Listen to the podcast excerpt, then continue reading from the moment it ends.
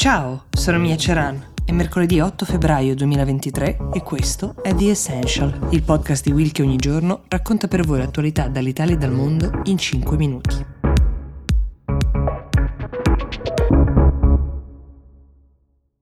La chiamano diplomazia delle catastrofi, è un termine che si riferisce a quel che accade negli equilibri mondiali quando un paese viene colpito da una grave tragedia, in particolare da una calamità naturale, come quello che è successo ad esempio alla Turchia e alla Siria. Ed è una lettura che può aiutare a capire come andranno le cose per i paesi vittime di queste calamità che necessitano di tutto l'aiuto possibile da altre nazioni, mentre ancora, come tristemente previsto, sale il bilancio dei migliaia di morti causati da questi due terremoti nei giorni scorsi, Basti pensare che l'Organizzazione Mondiale della Sanità parla di più di 10.000 morti previste, crescono le adesioni dei paesi che invece si mobilitano per aiutare la Turchia, che lo ricordiamo è intanto un membro della Nato, quindi ha degli alleati diciamo ufficiali da contratto, primo tra tutti gli Stati Uniti. E infatti Joe Biden nel messaggio di solidarietà che ha lanciato ha citato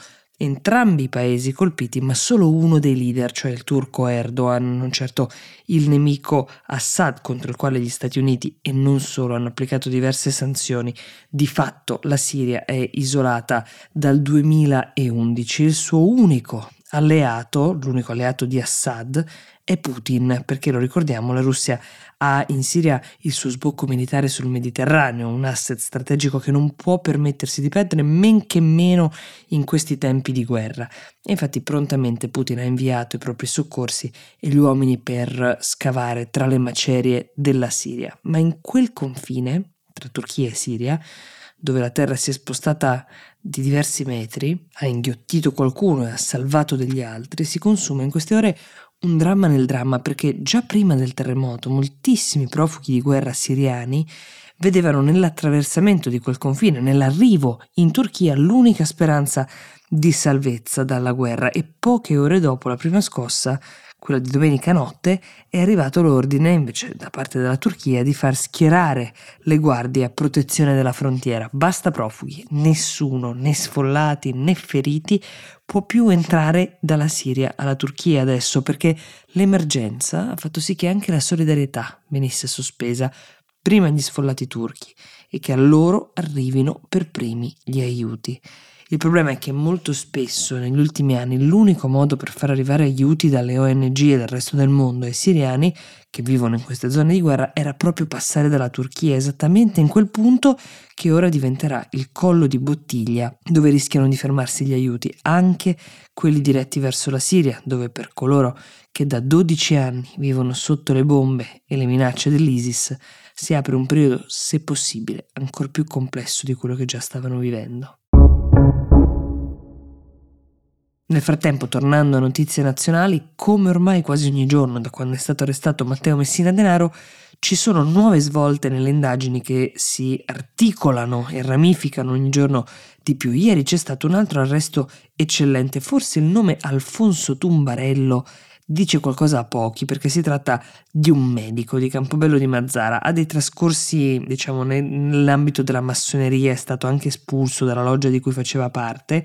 qualche velleità politica con delle sperimentazioni in delle liste civiche nel centrodestra, ma oggi diventerà famoso per essere stato il medico compiacente che ha curato per anni Matteo Messina Denaro durante la sua latitanza, quasi 100 ricette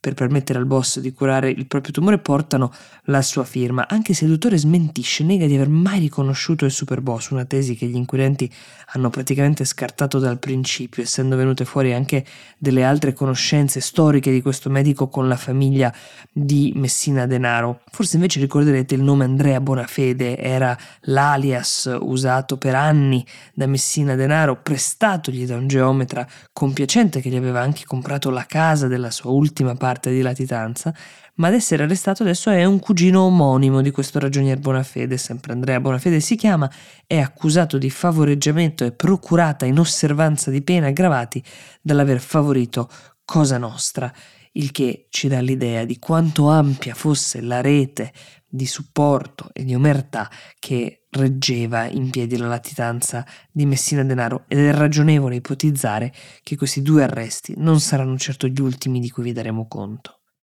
Prima di lasciarvi vi propongo un nuovo podcast arrivato nella famiglia di Will, affronta il tema del benessere psicologico sul lavoro, si chiama Troppo poco e il primo episodio parte da una semplice domanda, chi sareste voi senza il vostro lavoro? Il link come d'abitudine ve lo lascio nella descrizione di questo episodio e vi do appuntamento a domani con un nuovo episodio di The Essential.